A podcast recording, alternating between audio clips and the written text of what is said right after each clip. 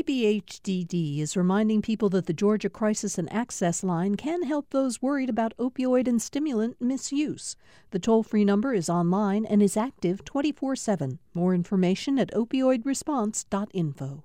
Thanks for listening to the Political Rewind podcast. Be sure to like and follow us and rate us on Apple, Spotify, or wherever you get your podcasts.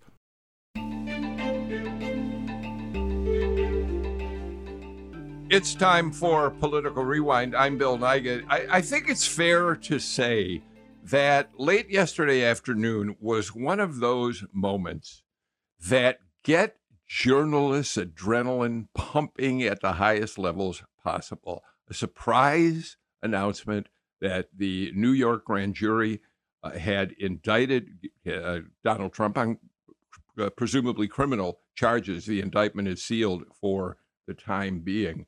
Um, and um, in moments like that, we all scramble, journalists, to see what we can uh, learn, how we can write the story, how we can talk about it. Natalie Mendenhall, Chase McGee, and I said, well, we got to change our panel for tomorrow and bring in some people who can really talk about this with expertise. So, uh, you know, on one hand, it's an exciting time, but on the other hand, I, I think it's safe to say it's a profoundly sad day in many ways this historic criminal indictment of a former president of the United States. Never happened uh, before. And we're going to spend a good amount of time on the show today talking about that with a terrific panel, just the right panel for this discussion, starting with uh, Jim Galloway, former political columnist for the Atlanta Journal Constitution.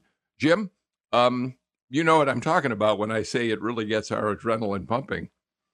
Well, I, I, will tell you what. I mean, this was this was not supposed to be a surprise. Everybody had been talking about this for the last two weeks since since Trump himself declared that he was going to be arrested on March 21st, and here we are. You know, 10, 10 days later. But I will tell you, uh, when when when that that the the first announcements of this indictment hit my my cell phone, uh, I, I I just looked at my my wife and said, here we go. It's it's it it, it was just profoundly uh uh more earth shaking, I think, than I than I thought it would ever be. Well, uh, Matt Brown, democracy reporter for the Washington Post, who joins us. Uh, one of the reasons it was so shocking is that just that morning we had learned that Alvin Bragg, the Manhattan DA, had announced that the grand jury was basically taking April off, and so everyone came to the conclusion that that meant uh, that there may be some reason they were delaying uh, uh, voting on an indictment for uh, Trump. So I think that's one of the reasons we were also shocked when it suddenly hit the wires. Right. Good morning, Bill. Yes, and and no one was more shocked than apparently, as we reported at the Washington Post, Trump's own um, Trump's own advisors. They were very caught off guard by this. They were very surprised, and I think that, like the country, um, everyone now is um, everyone now, including in Trump's orbit, are going into very uncharted territory at the moment, at least for this country. So it's going to be very interesting to see how this unfolds over the coming weeks as as we grapple with this, not just from a legal perspective, but a political one. I'm very happy that we have two JDs with us uh, today, two uh, uh, uh legal scholars. Uh, Adrienne Jones is a professor of political science and the director of pre law at Morehouse College. Hi, Adrienne. We haven't seen you for a while, so I'm really glad you're here today. Hi, Bill. I am uh, very pleased to see you as well. And Anthony Michael Kreis, professor of law at Georgia State University. Anthony, you have been uh, a go to guy on uh, uh, uh, questions about Trump here in Fulton County, but elsewhere as well, other investigations as well for uh, the national media for some time now. And I'm very glad that for a while you've been doing our show. So thanks for being here today. I am always glad to be here, and the adrenaline is equally high for uh, law professors and political scientists everywhere. I can assure you of that. All right, so we're going to talk about this case uh, in in the broadest terms, um, but then we'll bring it back to what it means here in Georgia. But if, if you'll all indulge me, I think that Peter Baker wrote an an analysis in the New York Times that is sobering and well worth just giving you a little piece of to set up our conversation. So here's just some of what Peter Baker wrote. So many unthinkable firsts have occurred since Donald J. Trump was elected to the White House. So many inviolable lines have been crossed. So many unimaginable events have shocked the world that it is easy to lose sight of just how astonishing this particular moment really is. For all of the focus on the tawdry details of the case, or its novel legal theory, or its political impact, the larger story is as of a country heading down a road it has never traveled before, one fraught with profound consequences for the health of the world's oldest democracy. For more than two centuries, presidents have been held on a pedestal, even the ones uh, swathed in scandal, declared immune from prosecution while in office, and effectively even after. No longer. That taboo has been broken a new precedent has been set. Will it tear the country apart, as some feared about putting a former president on trial after Watergate? Will it be seen by many at home and abroad as victor's justice akin to developing nations where former leaders are imprisoned by their successors? Or will it become a moment of reckoning, a sign that even someone who was once the most powerful person on the planet is not above the law. I think, Jim Galloway, that frames the most sobering and largest implications of this in a really wonderful way to start our conversation. Yeah, and in in in, in a very frightening way too. I I think uh, we have been. It's it's interesting. We've come so close to this moment before. I mean, I mean when when when Richard Nixon uh, resigned in in August 1974, uh, he fully expected to be indicted. Uh, uh, Ford helped him. Uh, Gerald Ford helped him escape that with a pardon that he that he accepted, which, as our legal experts will tell you, is is an admission of guilt of some kind. Uh, and then you had the case of. Uh, uh, I, I, think this this this particular case may be more relatable to to Bill Clinton's uh, facing a perjury accusation over his relationship with Monica, Monica Lewinsky back in the mid mid nineties. Uh, Clinton avoided that by cutting a deal with with Kenneth Starr. Uh, and and uh, and giving up his his law license f- for a time. This, what we what we have in Trump is someone who is not willing to cut that deal, who is never willing to to to to to to to make any kind of admission of guilt, and I think that's what really has led us down this path. Matt, what are your thoughts on uh, on all of this, and, and certainly through the lens of what Peter Baker wrote?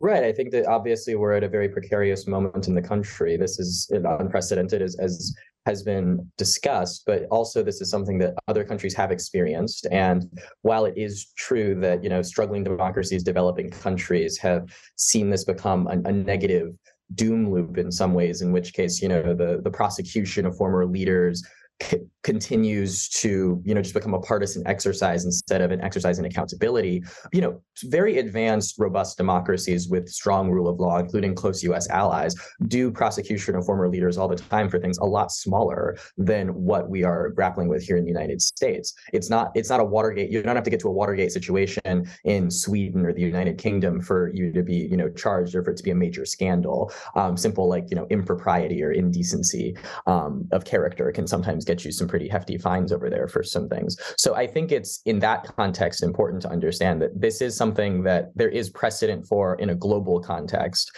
and that the U.S. can weather this.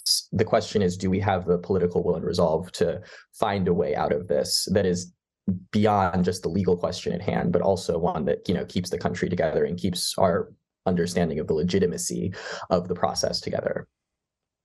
Um, Anthony, uh, many people, many legal scholars uh, have compared the uh, New York uh, district attorney's case with what Fani Willis is uh, doing here, her investigation, and said that Alvin Bragg's case seems uh, much more tenuous than what Fani Willis and the Department of Justice in their investigations may come up with. So let's talk about it. Again, the indictment has been sealed. It won't be opened until court, uh, uh, Trump appears in court. Now we think he'll surrender on Tuesday. But essentially, they are investigating how his uh, organization is it the campaign or is it the Trump company uh, that may have uh, illegally and criminally hidden the hush payment of $130,000 to Stormy Daniels to repay Michael Cohen for making that payment. Anthony? So I think it's important to detail what we know and what we don't know mm-hmm. in terms of the New York case. And that certainly will help us, I think, understand how this relates to the Georgia case and the, the differences between the two. We don't know because the indictment is sealed precisely what Alvin Bragg is is bringing in terms of either charges or the theory of criminality behind those charges. But it seems to be the case that the allegation is at bottom that Donald Trump falsified business documents in classifying the payments for this hush money as something that it wasn't. And and so the the that might have tax implications, right, in terms of hiding hiding what the payments were for. It, it could be it could have a number of different implications beyond just uh, the the the you know, the payments themselves. Um, now, the the thing about this is is that these are charges these are incidents that happened years ago um, those the statute of limitations in new york was told once donald trump moved to florida so that's why these are still in play um, in addition to some covid delays but these are fairly old charges about business records. Now that's that's kind of we'll put that in one silo. But on the on the other hand i think the the critique of these is that while Donald Trump may have committed business record fraud or violated business record law, it doesn't speak to the heart of our democracy in the way that the Fulton County cases uh, do, or potentially case in Fulton County will do. And, and I think that that's what people are struggling with. All, at the end of the day, Donald Trump tried to overturn an election in Georgia, and he used Georgia as the predicate act for instigating an insurrection. And I think that people want him held to account for that. And I think there's reasons in history, like looking to Reconstruction, um, you know, when we don't hold anti-democratic forces to account, they metastasize and and they they feel emboldened to continue uh, to to work against democracy. And so that's I think the the the substance uh, the substantive difference between what's happening in New York and what's happening here in Georgia, and some of the reasons why I think people are diverging in terms of how they see these cases. Adrienne, um, we should remember that the Trump uh, legal team, uh, excuse me, uh, once we have the indictment, um, if it is based on breaking campaign finance laws, uh, uh, uh, bookkeeping practices that are illegal, they may in fact move to have it dismissed pretty quickly. And they, according to some legal uh, experts, they may have a case for Alvin Bragg to bring a case in New York um, that involves federal campaign laws, um, may in fact be something a court will look at and say, you can't do it. Now, we don't know how that's going to play out, but it is certainly one of the concerns about this case, right? I, I it is, and I think it's possible that you know to show that there are fraudulent uh, financial dealings, but you know, in order to connect it to a federal election, and um, I just lost my train of thought. In order to connect it to a federal election and in order to make sure that they're able to prove that he was making those choices in order to impact the election um, i think is a harder sell. And of course we're already half a day in in a situation where Alvin Bragg and um, you know his office is taking an incredible amount of flack. And I guess by the end of last night, it led me to think I'm not sure what will happen with this New York case, but it certainly has opened the door such that Fani Willis um, and uh, his name is uh, the prosecutor in D.C um, you know, don't have to be the Jack first Smith. to actually bring an indictment. And then their cases appear to be stronger without us, you know, getting into the details of those yet. All right. I want to talk about, of course, the politics of all this in a few minutes. But before we get to that, let's let's talk a little bit more, uh, Anthony, about what we might expect logistically in all of this. Trump is in Florida, living at Mar-a-Lago. Ron DeSantis yesterday, as governor of Florida, said, I won't cooperate with an extradition order from New York to send Trump to New York. Obviously, a political statement on his part because it appears that Trump has already, his lawyers have already said he's going to surrender voluntarily. Um, so Trump goes to New York. Uh, he shows up there. What ha- he's going to be booked and arraigned like any other defendant in a criminal case. What does that look like, Anthony? Yeah. So first of all, I don't want to accuse Ron DeSantis of caring about the Constitution, but he doesn't have a choice in terms of extradition. Had that been resisted by Donald right. Trump, the Constitution right. imposes that duty upon him. Um, but yes, he's Donald Trump will be booked uh, and arraigned just like anybody else. He'll be brought in. Um, a mugshot will be taken, and and the right the the kind of criminal procedure that applies to everybody else will apply to him. Um, I will note that the mugshot under New York law does not get uh, produced for the public, so that we will we should not see.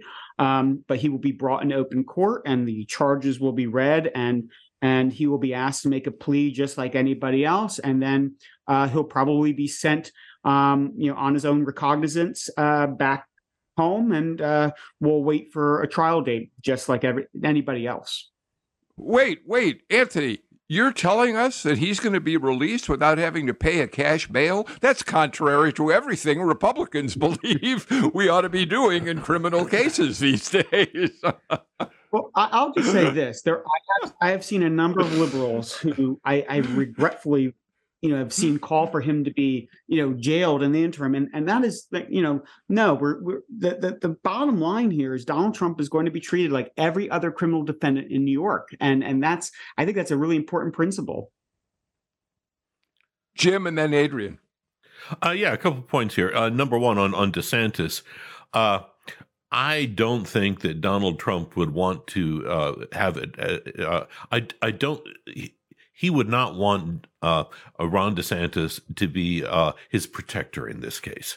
I don't think he would. He would like to see Ron DeSantis taking credit for shielding him against the the vagaries of, of the New York uh, legal system. So I think that's that's one of the reasons. I think I'm, I'm pretty sure he'll show up on on Tuesday. I am disappointed in the mugshot thing because it, was it, it, uh, Bill.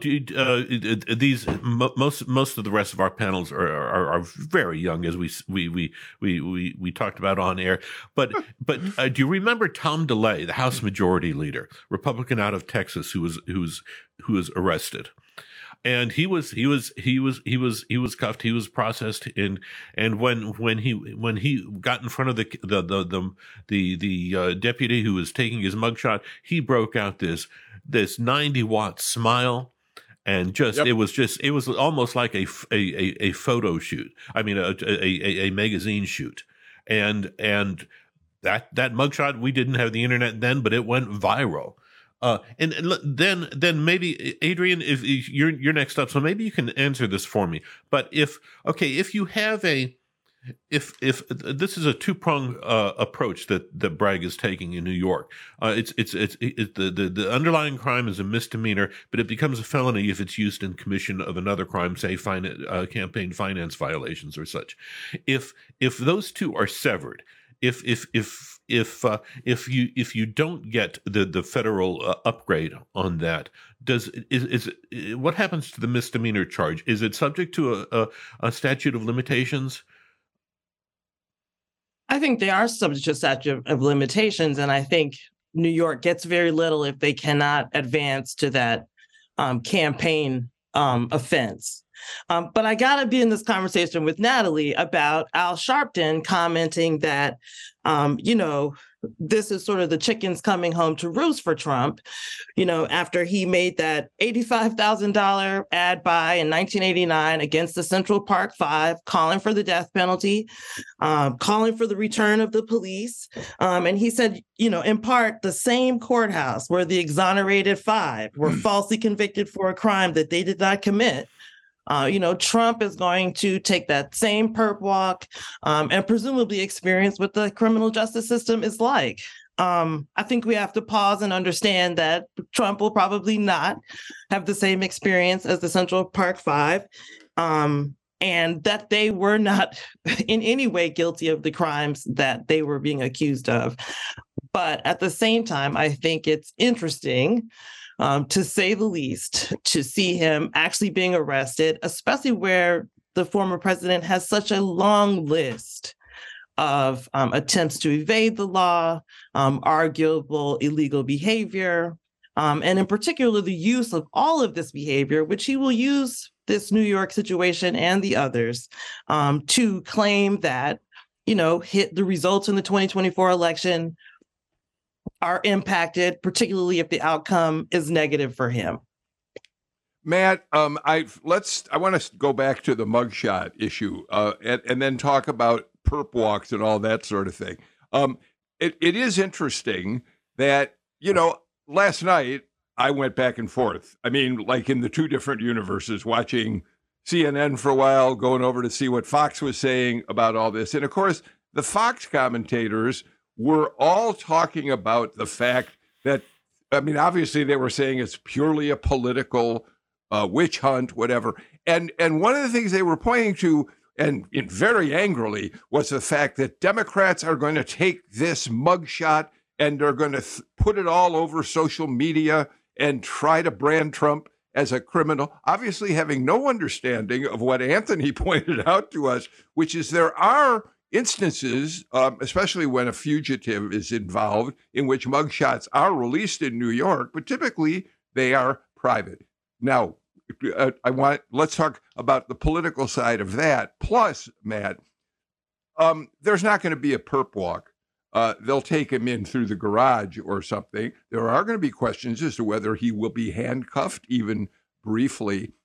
But you know, Matt, you could argue there's a part of Donald Trump that might really revel in a perp walk in which he can strut in looking the Tom DeLay approach, Matt right exactly. There, yes i think that this is going to be it's important for everyone to understand that campaign finance issues like we're talking about are a white collar crime and the president is you know the, the white collar figure of the country. Um, that's the most white collar job that you can possibly have. So you know the, these questions around what accommodations can the manhattan district attorney put in place to make sure that you know the secret service is accommodated so that um, there's national security questions even just having trump's fingerprints for instance um, to make sure that that this doesn't have to become a political circus unless Trump wants it to become one. Just here in the Fulton County District Attorney, for instance, they had plenty of high-profile, um, you know, sitting senators, the governor, people come into the um, district attorney's office to speak um, before special grand jurors, and that that was not something where you had, um, ex- even in the case of Rudy Giuliani, especially you know big you know crowds or didn't have to be a big hoopla.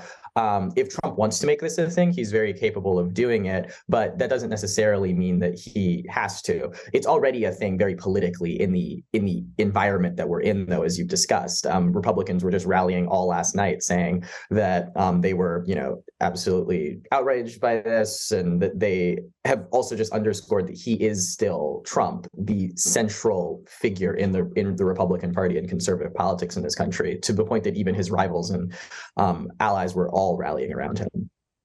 I guess I see no scenario in which Trump does not relish the opportunity to take back the news cycle, um, to be the center of attention, to use this to create um, resentment within his base. Um, I I just. Uh, I mean, first of all, we're going to get a mugshot. The meme makers are at work right now, making sure that all of those images are available. Um, and I mean, I feel like we're in a cultural moment where, you know, to a degree, I'm describing it, I think, as sort of a return to like a states' rights position, right? This cultural idea that um, there isn't, there should be an imbalance between people in power, um, that different people deserve different amounts of power. And, um, you know, this gives Trump a significant amount of fuel. Last night, he's already, you know, soliciting these 24 and $47 campaigns, right? Um, I, it actually makes me nervous for people on the ground because, you know, it, I think it agitates um, discomfort, discord, and uh, violence that we've seen already, for example, on January 6th. Um, before we have to get to a break, and by the way, when we come back from the break, we're going to talk more about Georgia reaction uh, to the indictment.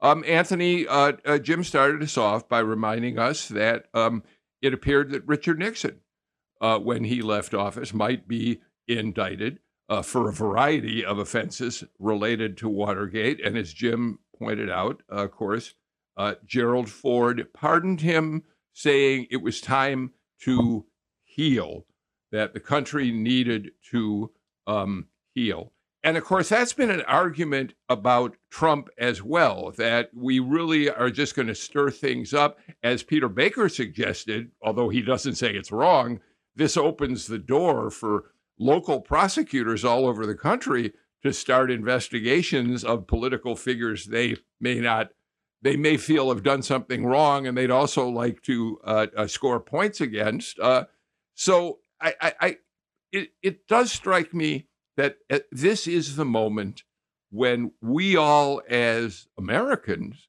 have to decide whether ever no one truly is above the law, regardless of the political consequences. Yes.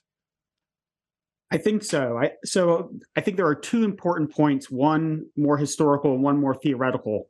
The historical point here is I think very often there's this mythology around the pardoning of Richard Nixon by Gerald Ford as being incredibly good and healthy for the country because the country was able to move on. But what it actually did was was solidify a principle that presidents can get away with things and and then use national healing as an excuse to immunize them.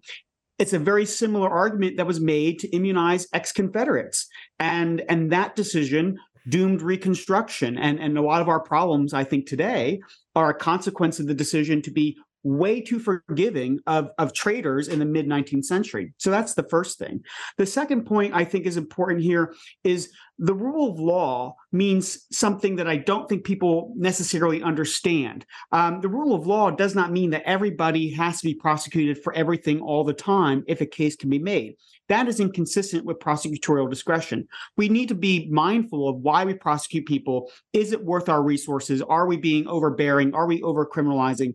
Um, you know, are there political consequences that do need to be taken into account? that's that's an important dynamic to understand but at the same time the rule of law cannot permit people to be wholesale immunized from prosecution simply because of who they are or position they formerly held. And, and I think that that's the tension we see in the New York case. Because on the one hand, Donald Trump should not be immune from prosecution simply because he is Donald Trump, former president of the United States. On the other hand, that does not necessarily mean just because he's Donald Trump that we have to prosecute him or that we have to go after these particular uh, cases because um, you know there's some principle involved there as well. So we got to get to a break, but I want to take a moment. I'm going to take a moment of personal privilege here.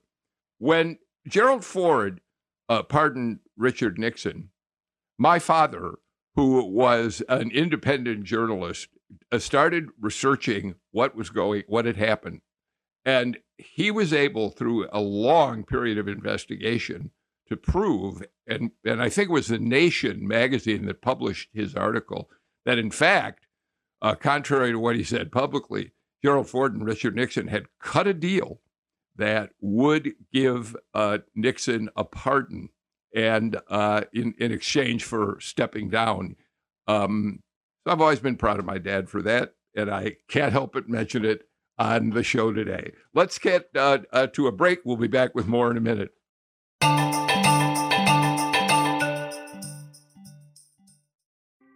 Thanks for listening to Political Rewind. If you like this show, you'll also like Georgia Today.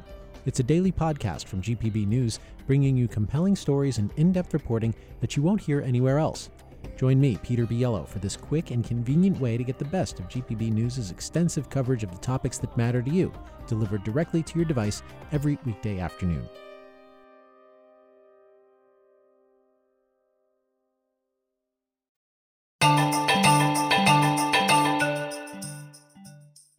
Anthony Michael Kreis, Matt Brown, Jim Galloway, um, and Adrienne Jones join us for today's political uh, rewind. Matt, let's talk about Georgia and reaction to all this. It's interesting. I think, um, first of all, we should point out that Congress recessed last night.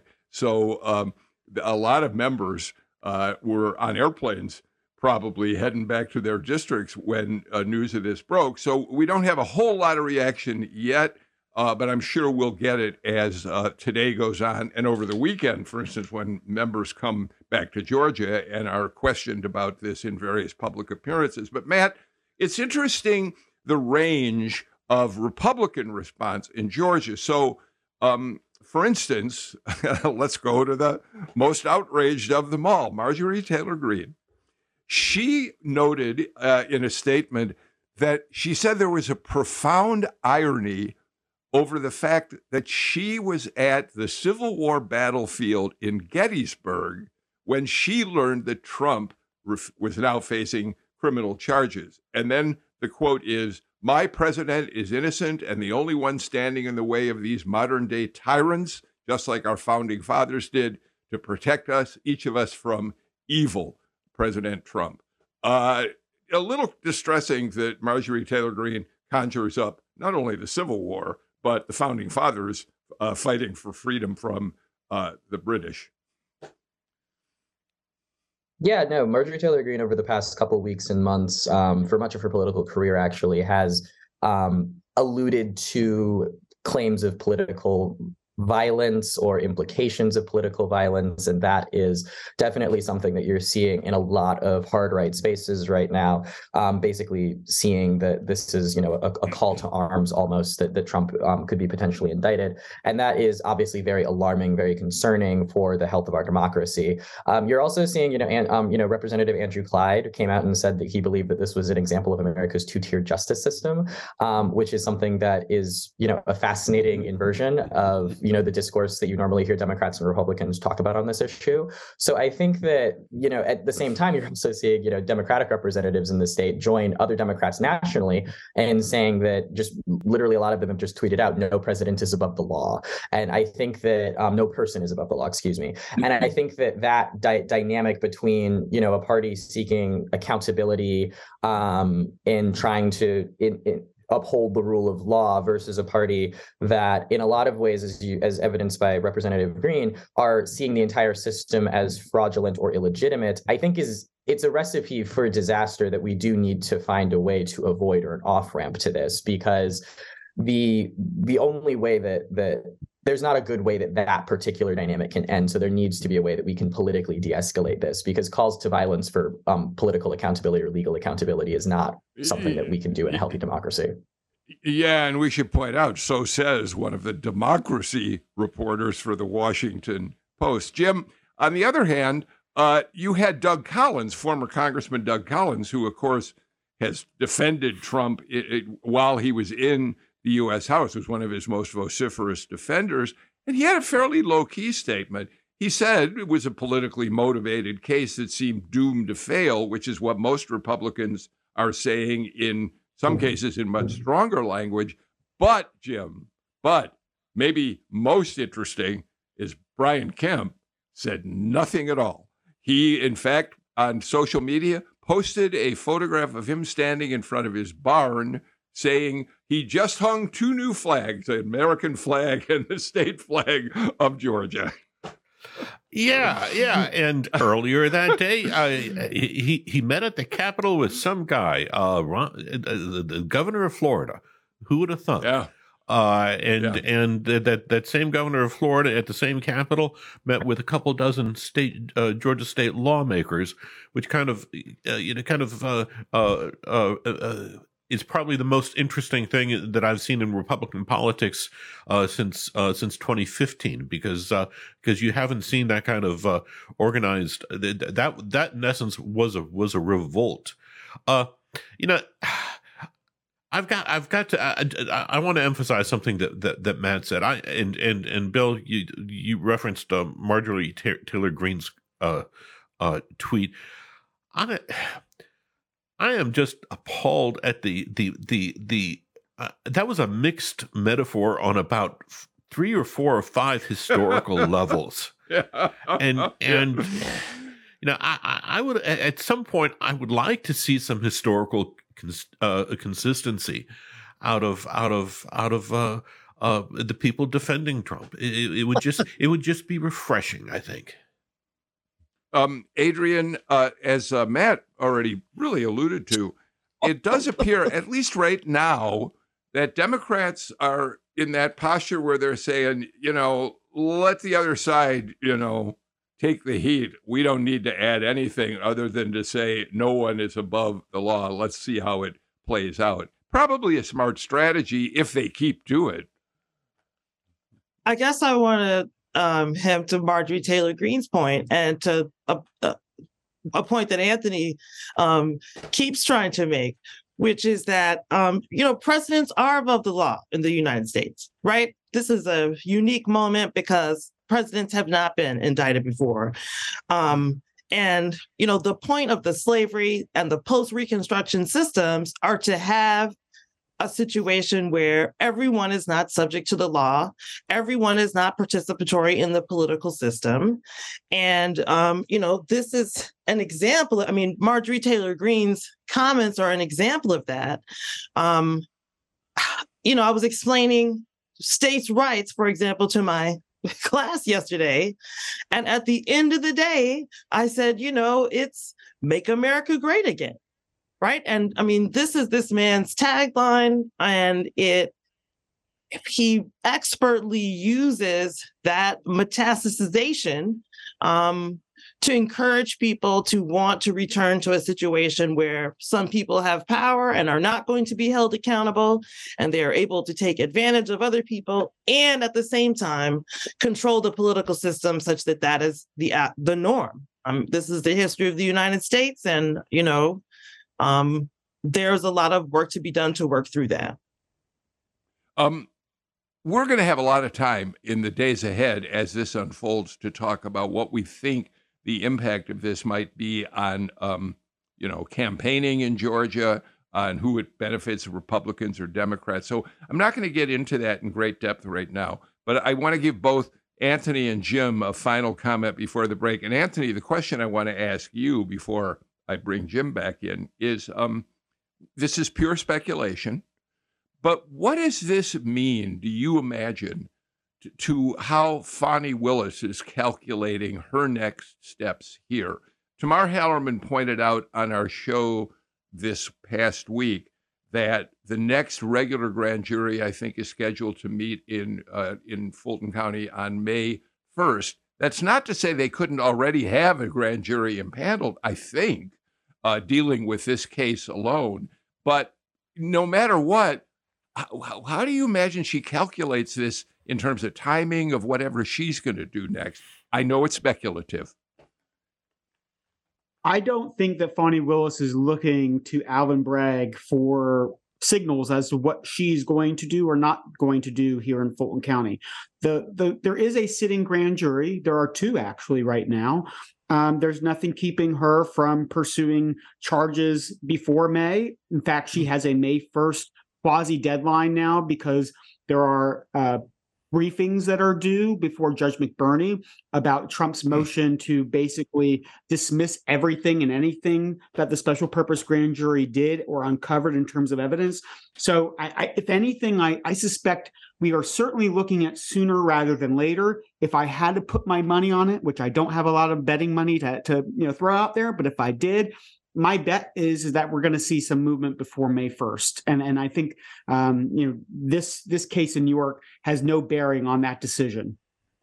Well, except it does strike me this is a perfect moment for Fani Willis to act. She's got a little cover from Alvin Bragg. Uh, Jim, you've got last comment before the break. Yeah, yeah. I, I, I, one thing I will be looking at next week is is how do how do Trump followers respond?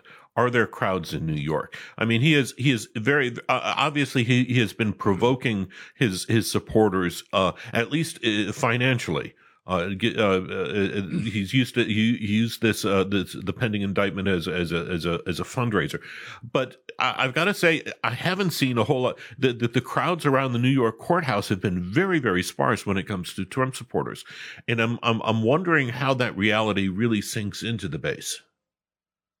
Well, that's a great point, and we'll all be watching for that, not just in New York, but are we going to see uh, Trump pro-Trump rallies maybe break out here around the Fulton County courthouse and the like? All right, let's get to our final break of the show. We're going to come back and change subjects. We're going to talk a little bit about Mayor Dickens, who used his State of the City speech last week and a uh, and a uh, publicity tour essentially to double down on the, his desire to build Cop City. We'll do that after these messages.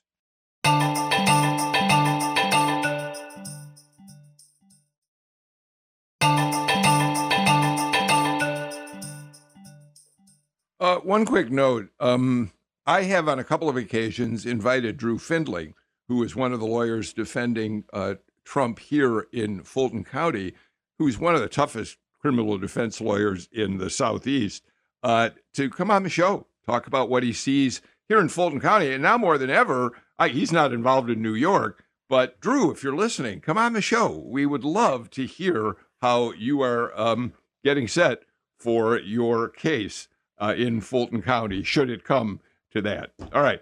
Hey, Matt Brown, um, th- this past week or so, Mayor Dickens has suddenly gone on a charm tour. He suddenly seems to have understood that the city has got to do a better job explaining why they believe it's so important to build this uh, police and fire training center. In his State of the State City speech the other day, for instance, he really expressed it very strongly. Let's listen. We need training facilities for our police and our firefighters so that the training facilities that we have have been long condemned. That's why we are building the state of the art Atlanta Public Safety Training Center. Our firefighters will finally have a vehicle course to learn to drive those trucks through our neighborhoods to deliver life saving care. Our police have a training course that will prepare them to address active shooters and domestic violent situations. Public safety is not just about the numbers or the buildings or the vehicles. Public safety is about the people.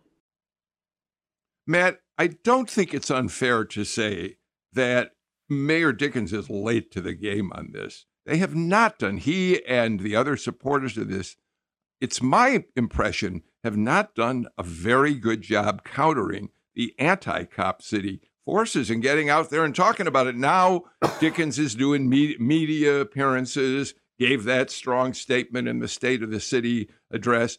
The question is, at this point, is he still? They're going to go ahead with it probably, but is he going to? Is he still going to face terrible opposition? Yeah, I think that it's uh, fair to say that Dickens was seemingly caught blindsided by the level of resistance that came out of Atlanta from this, and um, you know, surprise. This is a very large city that has a lot of you know complex issues facing it, um, including you know you know affordable housing, justice, you know, policing, the environment, and these are all things that came into all just you know unison when it came to the question of cop city. And that i think is you know come back down on him. And he's responded by by having a much more upbeat tone and saying i'm going to you know become a happy warrior for saying that we're going to have affordable housing units in downtown atlanta. I promise you that this is actually a good thing for the communities um, who are going to be around the site of this new police center and everything. But but i think that that is definitely while he's you know taking it in stride, we've obviously seen massive protests and you know, um, you know, even even you know, spars with cops over the future of this center. And Dickens is now basically having to backtrack and, and retroactively make a case for something that the city is clearly, in a lot of ways, very unhappy or at least extremely divided on. Adrienne, um, we now have members of the Atlanta City Council speaking out. Um, we got some new council members who didn't vote on it in the first place, and others who did who are now saying, well, you know, there are ways that a contract like this can be voided. Maybe we should be looking at whether this is the right move to make. Now, Dickens, I don't think that Dickens is going to be dissuaded and that the council is going to somehow stop him from moving forward, but it just adds to the enormous controversy around this. And I think it does. And I I guess from my perspective, um, it seems to me that there is not very much sensitivity to the people's concerns. Um, you know, I see them talking about training. I see them talking about having a new facility that's going to be appropriate for police and fire. I've actually spoken to a couple of uh, cops and firemen who have earnestly stated that um, the training facilities that they have are terrible and that it uh, impacts morale. Um, but I felt like, for example, when the mayor came to speak to students in the AUC, um, that he was very tone deaf with regard to the kinds of um, police brutality issues, for example, that my students are concerned about. And not to say that they would change course, but I did expect the mayor to sort of uh, acknowledge that people had um, concerns and perhaps address them uh, more gently than I have seen, um, you know, to date. And I think that kind of discussion is important in order to get people comfortable with the fact that the training center is going to be built. Anthony? Well, I think one of the hardest parts of this story is is the ultimate lesson of politics, or at least local politics, is that people, particularly who feel aggrieved and feel that their rights are being you know tight you know or, or being pressed on um, need to feel seen and heard. And i think the mayor has done a really great job of going to buckhead and making people in buckhead feel seen and heard but he's not done a great job on the other end to to go to people who oppose cop city and make them feel seen and heard and and really listen to their deep seated concerns and so there seems to be to be a kind of a dissonance between right? The the movement that is kind of the the base of Mayor Dickens' support, right? Ba- liberals in in urban areas like Atlanta who want criminal justice reform, but who also understand that maybe we need better training for for folks as well, and and we need to have a comprehensive approach. And it seems like we're not having a comprehensive approach. We're just kind of whack-a-moling these issues in a way that feels that makes nobody feel good at the end result. So so I would hope that some synthesis um, right? Some kind of broader approach that uh, can can be undertaken here, where we get some community consensus across all of Atlanta, um, and not you know just kind of taking things as they come on an ad hoc basis. You know, Jim, uh, the Atlanta Police Foundation is the organization, incredibly well funded nonprofit that uh, has been behind this from the very start. There have been some criticisms, including on the show, that they haven't done a very good job explaining it to the public. In the AJC this morning, there was a quote from uh, someone at the Police Foundation said, Well, that's not our job. We're behind the scenes. Well, maybe it is part of their job. Uh, yeah, yeah. I think the people with the money need to be be, be talking uh, quite a bit, uh, uh, uh quite a bit more than they are right now. I, I would, t- but to, to to build on what what what Anthony was saying, I think uh, I think the mayor is caught in kind of a pincher movement. Uh, yes, there are the people on the on the left and and and in in in in, in black communities, Southwest uh, Atlanta, Southeast Atlanta, and and uh, they're concerned with with the quality of policing. But you also have uh, out of the capital you have a, a, governor who is more and more willing to insert law enforcement into into uh, the city limits of Atlanta. Uh, we we just have a, a we we've got a new we will have a new state patrol headquarters uh, office in Buckhead right now. Uh, yep. The the city of Buckhead City still looms, and I think it will be looming for for for for a good while. You have an activist governor uh, in the state capital who is very, very interested in inserting himself into the city of Atlanta affairs. And I think that is going to be that that's that's going to be that's going to continue for a while. Yeah, I think that's going to be fascinating to watch. Um, all right, real quickly, because we're, we're really short on time. Uh, as you already pointed out, Jim, uh, Ron DeSantis was in Georgia yesterday, uh, presumably uh, promoting his new book. But of course, uh, also beginning to uh, lay out his possible presidential bid. He's been traveling around the country. As you said, he met privately with people at the Capitol. But um, Matt, let me ask you. He also went up to that gun store in Smyrna, where Republicans love to hold rallies. They bill themselves as the largest gun store in the world, and he had a crowd of about 600 people. So uh, there is some uh, excitement about DeSantis uh, here in Georgia, apparently. Well, there's definitely excitement about DeSantis in Georgia. I think that you know, obviously, there's a you know very robust conservative. Um, it's crazy. It's crazy to say that, but uh, that, that we have to question that in, in newly minted battleground Georgia. But obviously, in um, Metro Atlanta, you can still find a lot of Republicans who have shown that they are not interested in Trump's politics, but that they are still very interested in in the Republican Party. And DeSantis is a huge, um, you know, lightning rod for a lot of those voters at the moment. The question is, you know, can he not just come to places like you know the the Georgia suburbs and everything, where a lot of voters have shown that they're not as receptive to Trump, but but can he go through most of South Georgia? Can he go through most of North Georgia, where you really find a lot of you know also receptive Republican voters who are also still basically on board with Trump, from what we can tell from the midterms and the 2020 election results? Are those the voters that he's going to be able to speak to as well, or does Trump have a lock on them as well? Yeah, that's the point, Jim. I mean, yes, DeSantis had a good sized crowd, but is this still Trump's state in terms of Republican votes if he really wants it to be. You got about 10 seconds to say something about that. yeah, yeah, I would uh, uh, the most interesting thing about that that rally at the gun store was the presence of Brad Carver.